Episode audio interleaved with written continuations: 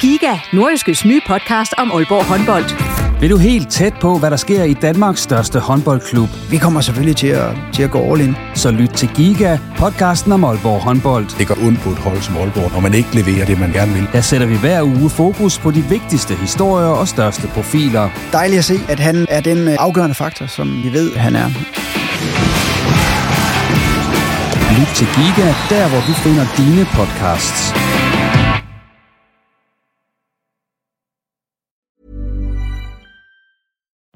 Life is full of what ifs. Some awesome, like what if AI could fold your laundry? And some, well, less awesome, like what if you have unexpected medical costs? United Healthcare can help get you covered with Health Protector Guard fixed indemnity insurance plans. They supplement your primary plan to help you manage out of pocket costs. No deductibles, no enrollment periods, and especially no more what ifs. Visit uh1.com to find the Health Protector Guard plan for you. Since 2013, Bombas has donated over 100 million socks, underwear, and t shirts to those facing homelessness. If we counted those on air, this ad would last over 1,157 days. But if we counted the time it takes to make a donation possible, it would take just a few clicks. Because every time you make a purchase, Bombas donates an item to someone who needs it. Go to bombas.com slash ACAST and use code ACAST for 20% off your first purchase. That's bombas.com slash ACAST, code ACAST.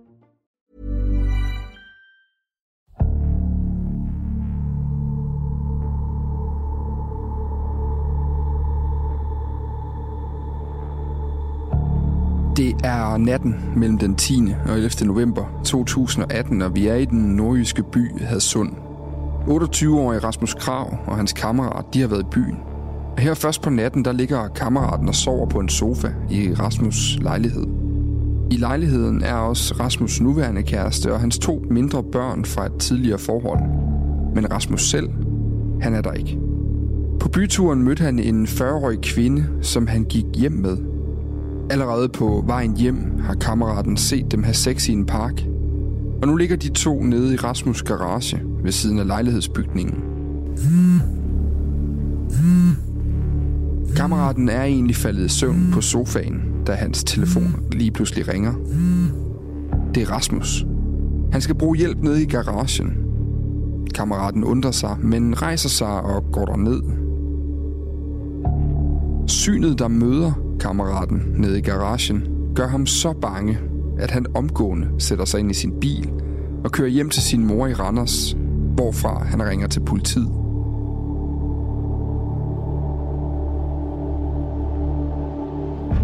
Kl. 04.48 anholder politiet en blodindsmurt Rasmus Krav i sin garage i Hadsund.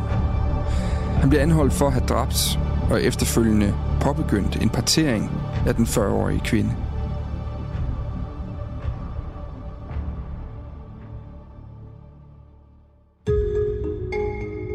28-årige Rasmus Krav påstod at have været i et blackout, da han den nat i Hadsund begik det her bestialske drab. At den uddannede kleinsmed og familiefar til to havde været i det, han kalder en patologisk rus. Straffesagen gav dog en anden forklaring på, hvad der var foregået. Nemlig at drabet ikke var sket ud af det blå. Rasmus Krav havde nemlig en mørk side. Han var fascineret af Peter Lundin. Han havde talrige gange talt om at slå ihjel, og i hans hjem fandt politiet tegninger af halshuggede mennesker. Men kan man egentlig dømme en mand, der hævder ikke have været til stede mentalt, mens drabet foregik? Hvad er patologisk ros, og hvor meget skal der til, før retten kan afvise det som en forklaring? Det er dagens udgave af Bag om Forbrydelsen. Jeg hedder Dan Grønbæk. Og jeg hedder Jesper Ramsing. Velkommen til.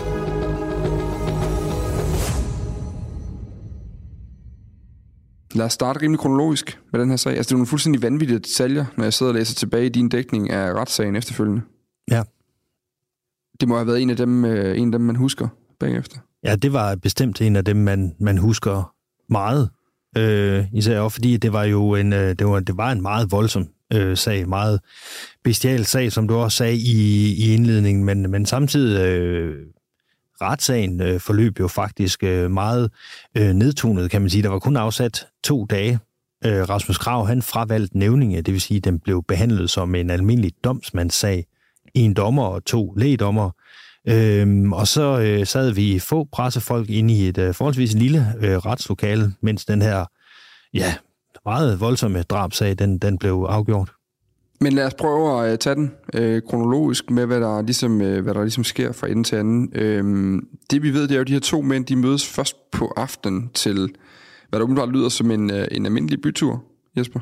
Ja, de, øh, Rasmus Krav og kammeraten, de mødes op i, i lejligheden her i Hasund. Det er Mortens aften, og øh, de har egentlig aftalt, at de to de skal øh, en tur i byen den her, øh, den her aften ud og drikke nogle, nogle øl. Og imens så skal Rasmus' kæreste så øh, blive hjemme og, og passe hans to, øh, to sønner, øh, som på det daværende tidspunkt var 5 og 7 år. Mm. Så de starter op i den her lejlighed, og så fortsætter de, de ud i, øh, i, i natlivet, så at sige, i Hasund. De er nogle andre steder først, men de ender så på øh, værtshuset, der hedder Jagtstuen. Kort efter midnat, der er de på øh, jagtstuen, og her sidder de og drikker nogle øh, øl, og det er også her, at Rasmus Krav, han øh, får kontakt til den øh, 40-årige kvinde, der så senere øh, bliver dræbt. Hun kommer hen til, øh, til ham, og de falder i snak, og de, der opstår jo øh, åndsynligt øh, kemi mellem de her to personer øh, øh, ret hurtigt, og, og de begynder at flørte, og faktisk øh, er de kun på jagtstuen i omkring en times tid, lidt over klokken et der, der, der forlader de nemlig værtshuset øh, sammen. Som udgangspunkt så er det ikke et offer, vi har særlig meget øh, fokus på i den her sag, øh, fordi det har været et tilfældigt møde mm. den her aften, øh, der så har udviklet sig. Så på den måde så er hun ikke der er ikke, hvad kan man sige, der er ikke forudliggende øh, årsager eller baggrund for, hvorfor de to øh, skulle ende øh, i den situation, de endte i sidst på natten. Nej. Men, men hvem er hun? Altså lige kort, øh, hvad ved vi om den her 40-årige kvinde? Ja, altså som du siger, de, øh, de kendte jo overhovedet ikke hinanden. Det her møde på jagtstuen, det var første gang øh, Rasmus og den 40-årige kvinde så hinanden. Den 40-årige kvinde, hun kom fra Viborg, øh, og var egentlig på besøg i Hersund øh, med, en, med en veninde for, for at, øh, at tage ud og drikke nogle genstande.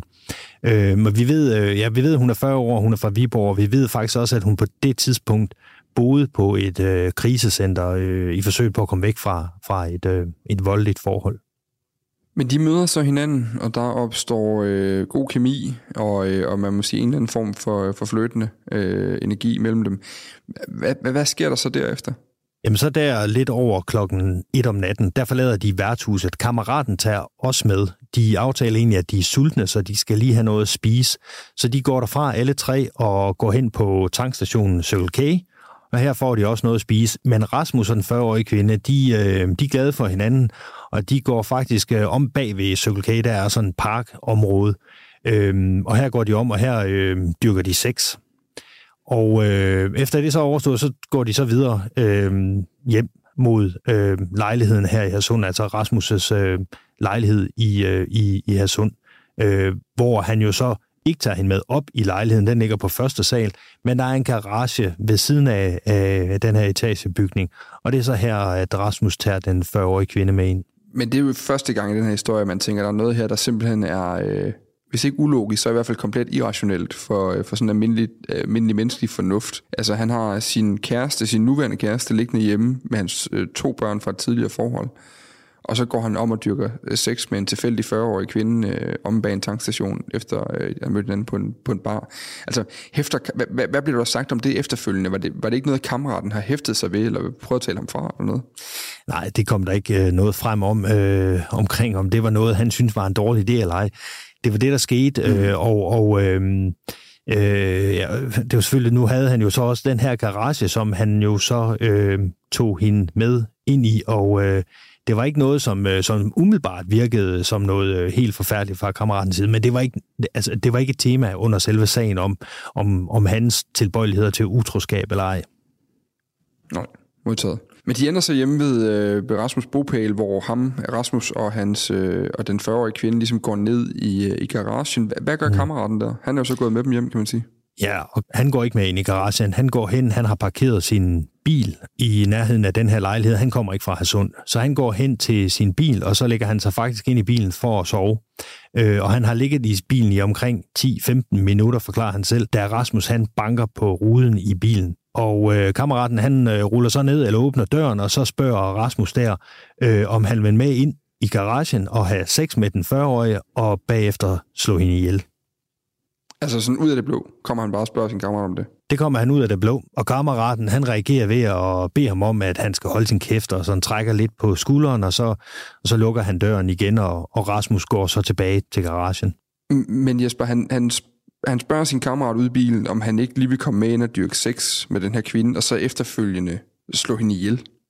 Mm. Det er et godt stykke ud over, øh, hvad der er rationelt, øh, at man ikke reagerer på det, eller at man trækker på skuldrene af det. Altså, hvad er årsagen til, at, at, at den her kammerat ikke øh, reagerer på det? Forklar han noget om det i retten? Ja, og det er simpelthen fordi, at det er ikke første gang, at Rasmus han, han, han havde sagt sådan nogle ting. Det er ikke første gang, Rasmus havde givet udtryk for, at han godt kunne tænke sig at slå et andet menneske ihjel. Det var noget, han havde sagt før, når de havde drukket øl, og, og han var lidt øh, beruset. Og det er jo noget, som gav kammeraten udtryk for, at de, de jo øh, øh, synes var åndssvage, og han skulle være med at sige, sige, sige sådan noget. Men, men, men øh, så han reagerer ved at, at, at sige, sig nu stille, lad nu være med det der. Og så øh, tænker han mm. ikke over det. Han afskriver det som noget fuldmands snak af en eller anden art, eller det er i hvert fald ikke noget, der er seriøst. Ja. Mm. Og vi kommer tilbage til øh, vi kommer til mere, tilbage til mere om øh, altså om Rasmus' hvad han har sagt tidligere og øh, og det her fordi jeg kan godt allerede nu afsløre det ikke altså der er flere tegn på at han har på en eller anden måde været fascineret af det her med drab øh, som øh, som det, det skulle retssagen efterfølgende vise. Øhm, hvad sker der så derefter? Kammeraten han øh, begynder at fryse nede i den her bil, så han vælger faktisk at gå op i, øh, i, øh, i lejligheden, hvor han så lægger sig til at sove på, øh, på, på sofaen.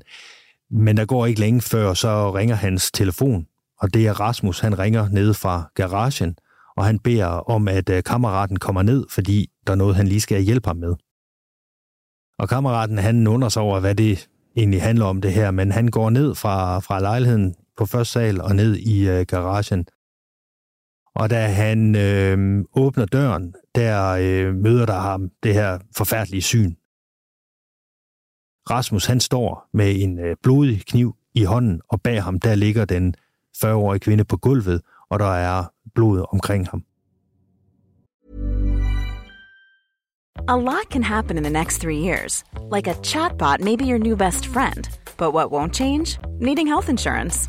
United Healthcare Tri Term Medical Plans are available for these changing times. Underwritten by Golden Rule Insurance Company, they offer budget friendly, flexible coverage for people who are in between jobs or missed open enrollment. The plans last nearly three years in some states, with access to a nationwide network of doctors and hospitals. So, for whatever tomorrow brings, United Healthcare Tri Term Medical Plans may be for you. Learn more at uh1.com.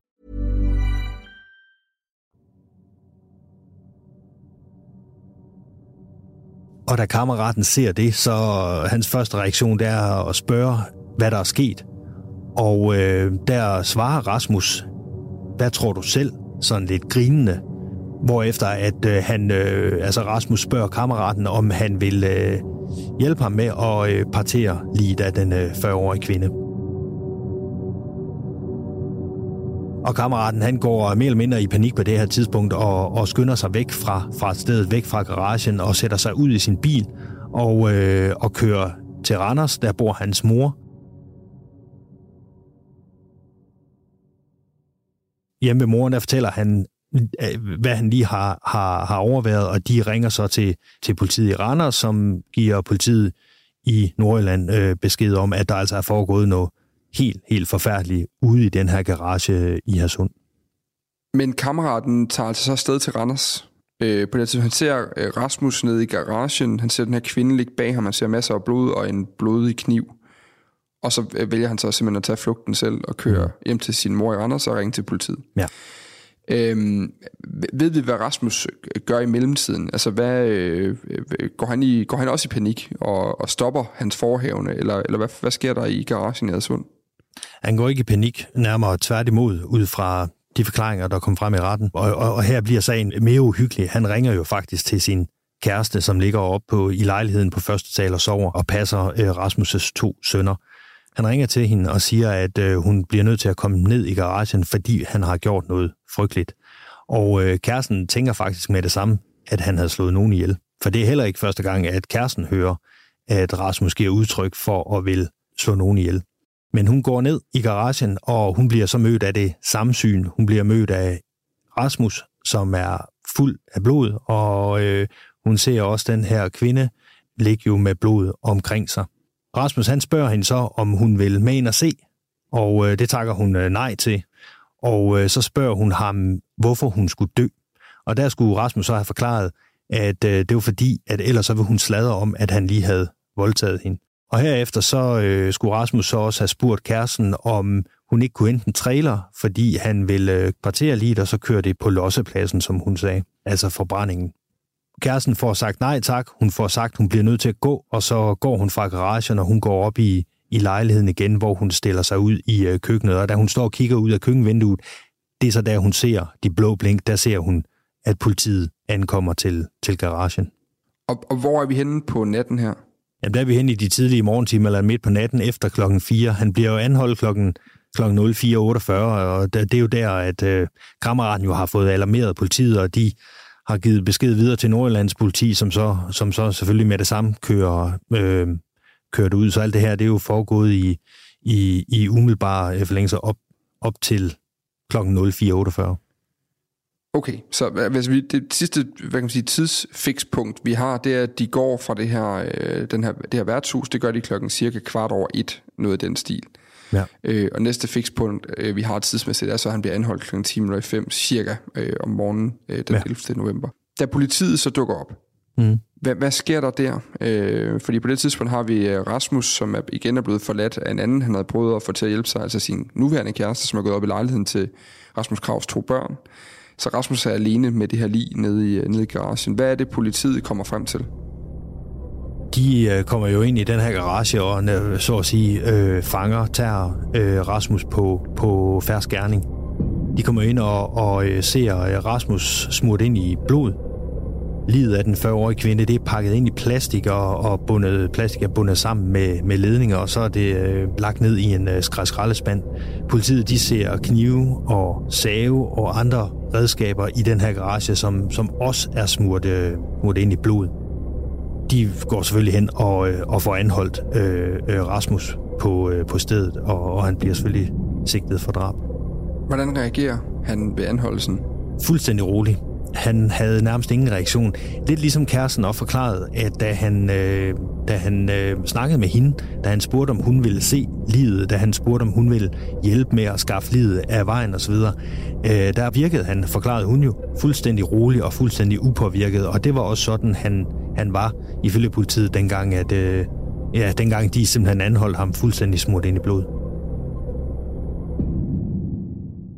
Men han bliver altså så anholdt og kørt væk der, øhm, og, og så et eller andet sted, så er det jo der, vi ligesom hopper fra gerningsstedet og frem til, øh, til retssagen øh, den efterfølgende. Og lad os prøve at starte med et af de vigtigste, altså hvis vi går igennem de tekniske beviser til at starte med, øh, den, et af de vigtigste er jo altid obduktionsrapporten, der ligesom giver, øh, hvad kan man sige, første beskrivelse af, hvad der egentlig er foregået, altså hvad det er for en forbrydelse, man skal tale om i retten. Øhm, hvad ved vi sort på hvidt, der er sket med, med den her 40-årige øh, kvinde? Nu nævner du nogle forskellige stykker værktøj. Det peger jo mod en eller anden, øh, et eller andet forsøg, som minimum på, øh, på en partering.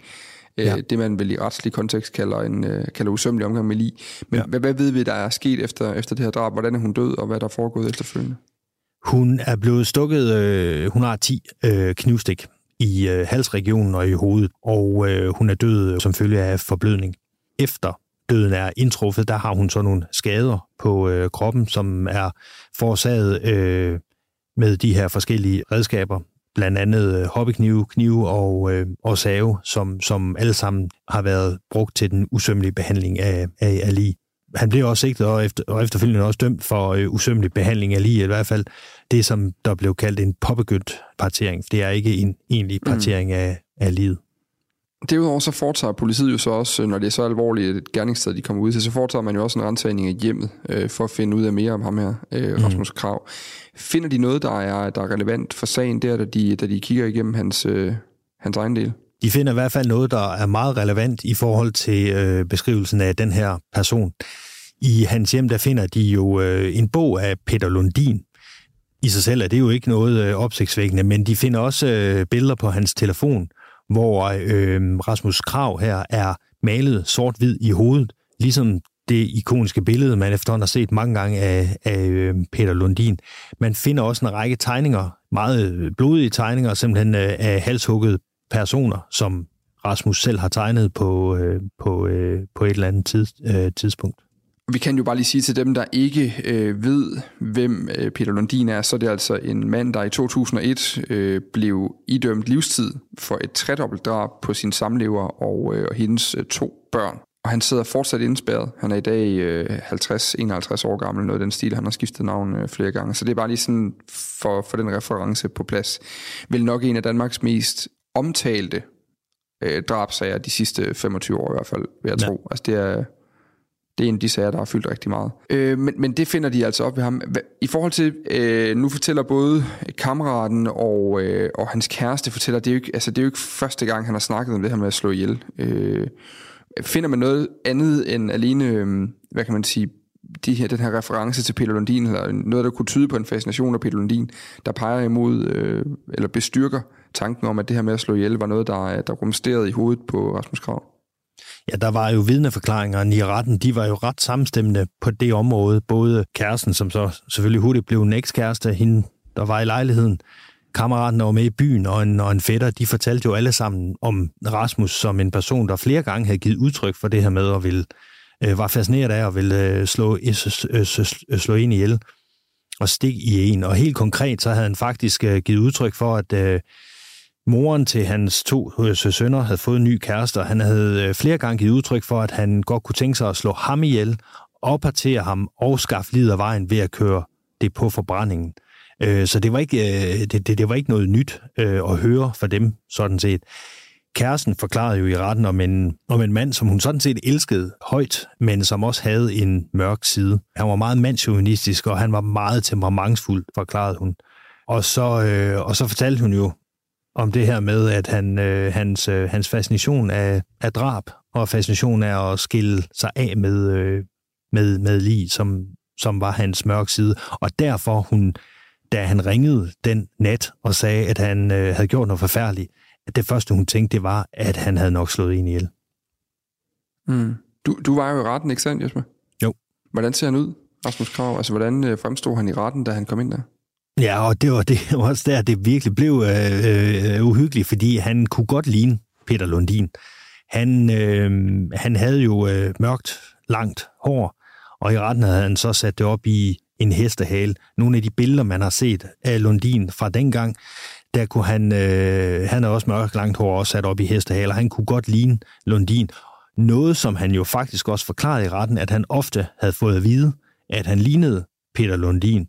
Ifølge ham var det jo så derfor, han havde taget de her billeder, øh, hvor han havde malet sig i hovedet, ligesom Lundin, for ligesom at, at se, om det var rigtigt. Han havde faktisk også en kniv i hånden, da han tog det billede, og det var så et billede, han efter eget udsagn øh, tog, fordi han så ville øh, sige til omverdenen, at nu skulle de lade være med at sige, at han lignede Peter, Lund, Peter Lundin, men øh, jeg kan godt forstå, at, at det var noget, han havde fået at vide ved flere lejligheder.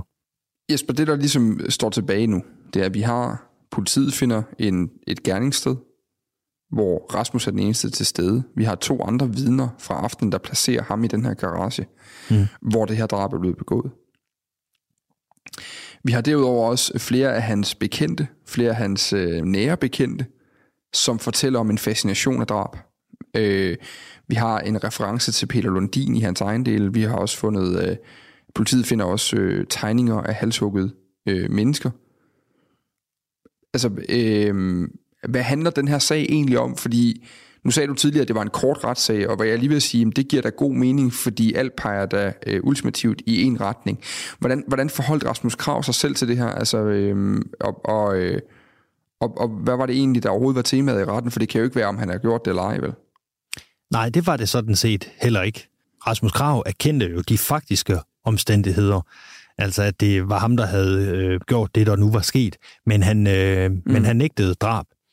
Fordi ifølge ham, altså det var en meget kort forklaring, han kunne øh, give. Ifølge ham havde han jo fået et, øh, et blackout.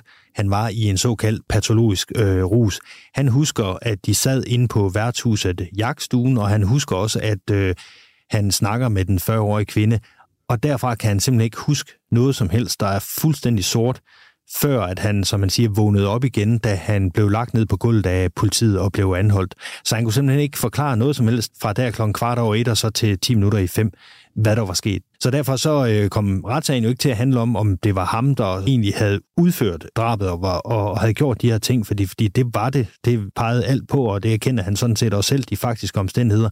Men sagen kom til at handle om, var Rasmus Krav i en patologisk rus, og, og dermed det, vi kalder for øh, straffri, altså ikke egnet til en, øh, en, en almindelig fængselsstraf. Men, men hvad er det her patologisk rus? For det er vi næsten nødt til lige at snakke om nu her. Altså, øh, hvad er det for et begreb? Fordi jeg tror, at de fleste, der følger med i den her type øh, journalistik, øh, når, når det handler om drabsager, jamen, der har man ofte hørt det, der hedder momentant sindssyge. Altså, ja. at der ligesom er gerningsmænd, der siger, at de var, de var sindssyge i gerningsøjeblikket, og så er det noget, der ligesom skal vurderes af retspsykiater og så videre, om det kan tages med i, om det skal tages med i strafudmåling og i skyldskendelsen. Ja. Men, men, men, men det her med patologisk ros, er det det samme, og giver det de samme muligheder for en, øh, for en tiltalt, eller hvad? Ja, altså en patologisk rus er jo en, øh, en pludselig opstået momentan sindssyge, som er udløst af rusmidler, alkohol for eksempel, oftest øh, mindre mængder af alkohol, hvor man simpelthen øh, nærmest ud af det blå bliver øh, momentant sindssyg og uterrenelig og, og øh, kommer ind i en tilstand af fuldstændig sindsforstyrrelse, abnorm sindstilstand, tror jeg, de beskriver det, hvor man så også nogle gange kan gå, mm. begå øh, strafbare øh, behandlinger. Og det er en tilstand, som hører op igen lige så øh, hurtigt, som den, den nærmeste er indtruffet. Og det var så det, han, han mente, at, eller han hævdede, at han befandt sig i, at han var i en patologisk rus, og i de her timer jo, jo øh, havde blackout, fordi det er så også en kendetegn ved, at man er i patologisk rus, der man oftest ikke kan huske noget som helst, mens man er i den her tilstand af momental sindssyg. Mm.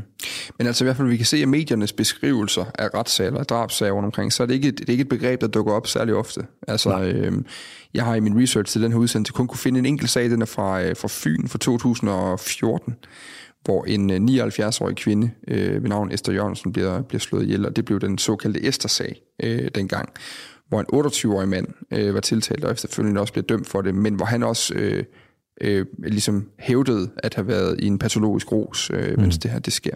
Mm.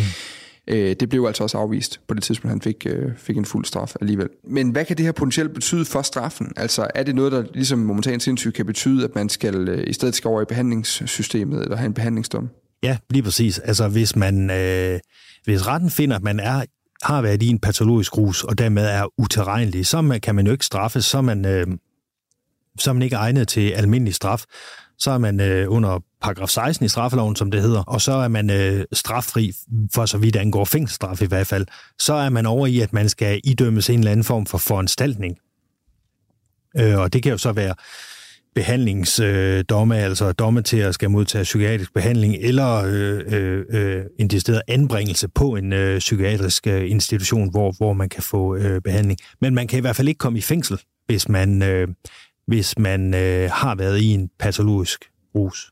Men hvad kom man frem til fra det retslægerådet derinde over der? Hvad, hvad, hvad, hvad vurderede de? Det er altid retslægerådet jo, som øh, kommer med de her udtalelser og laver de her mentale erklæringer. Og retslægerådet, øh, de kommer jo frem til, at øh, Rasmus ikke har været i en tilstand af patologisk rus.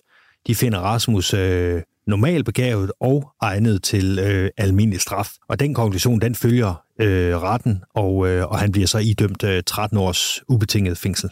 Det er lidt mindre end anklageren Mette Bendix øh, procederede, for hun vil gerne have idømt Rasmus Krav 16 års fængsel.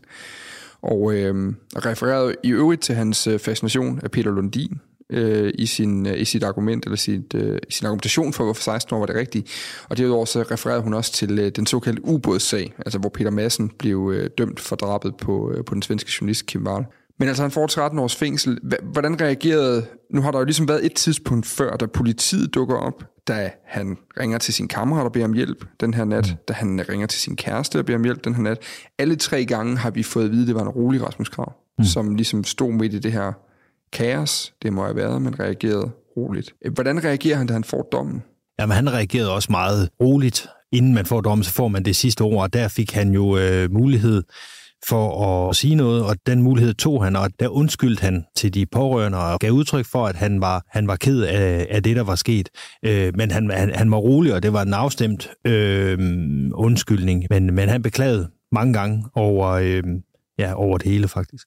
Så der var et eller andet udtryk for noget anger til sidst i den ja, her sag? det, det, det, det, var der. Han, han undskyldte til de pårørende, han undskyldte selvfølgelig for, for, for, øh, for det, han havde gjort, og at han, øh, han understregede også i den forbindelse faktisk, at han ikke havde nogen drømme om at, at, at slå nogen ihjel. Og det er egentlig afslutningen på, hvad kan man sige, selve øh, sagen, fordi han anker den heller ikke, øh, som du selv siger, og, og dermed så slutter den ligesom der. Han, øh, han får sin 13 års fængsel øh, for det her drab. En lidt øh, kuriøs detalje i sagen er jo faktisk, at, øh, at der også er en reference til en anden øh, meget, meget kendt indbygger i Hadsund. Altså fordi undervejs på den her bytur, der har han åbenbart stødt ind i øh, politikeren Inger Støjberg. Ja, det er rigtigt. Øh, som jo efterfølgende faktisk, altså den 18. november, godt en uge senere, øh, på sin egen Facebook-profil, øh, føler behov for ligesom at skrive, at hun har faktisk kontaktet politiet, øh, fordi hun er stødt på den her 28-årige mand, altså Rasmus Krav, den her aften i byen, fordi hun også har været ude og, og, øh, og hygge sig med nogle øh, venner, og hun simpelthen har mødt ham på et sted, hun var i Hadsund den her aften. Mm. Øhm, men, men altså bare lige for at afklare det, hun var ikke med i retten, hun havde ikke noget at som sådan bidrage med i selve beskrivelsen af den her mand. Øh, det var udelukkende, øh, at hun har stødt på ham tilfældigvis og har snakket med ham den aften hun havde, hun, det var slet ikke en del af, af, af sagen, og det var jo øh, det var et øh, kort møde, altså de udvekslede nogle få ord den her aften, og, øh, og det var sådan set det.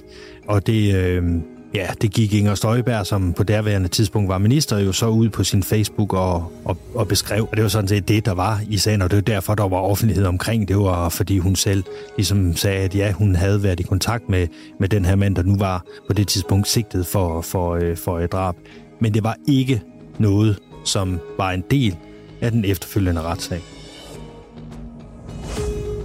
Altså, Rasmus Krav fra Hadsund, han bliver idømt 13 øh, års fængsel for det her drab, og det bliver også øh, afslutningen på dagens udsendelse. Jesper, vi øh, tales ved igen om en uh, uges tid. Ja. Tak for i dag. Selv tak. Og vi uh, lyttes ved. At du kan selvfølgelig altid gå ind på uh, den, din favorit podcast kiosk derude, og så finde alle de tidligere episoder. Der ligger øh, relativt mange gode, grundige gennemgange af relevante nordiske sager i det feed efterhånden, og øh, du skal være så velkommen til at trykke, øh, trykke følg derinde. Så lander vi også i dit øh, feed, i din player, lige så snart vi kommer med øh, nye episoder. Som sagt, vi er tilbage igen næste onsdag. Ha' nu en øh, god uge indtil da.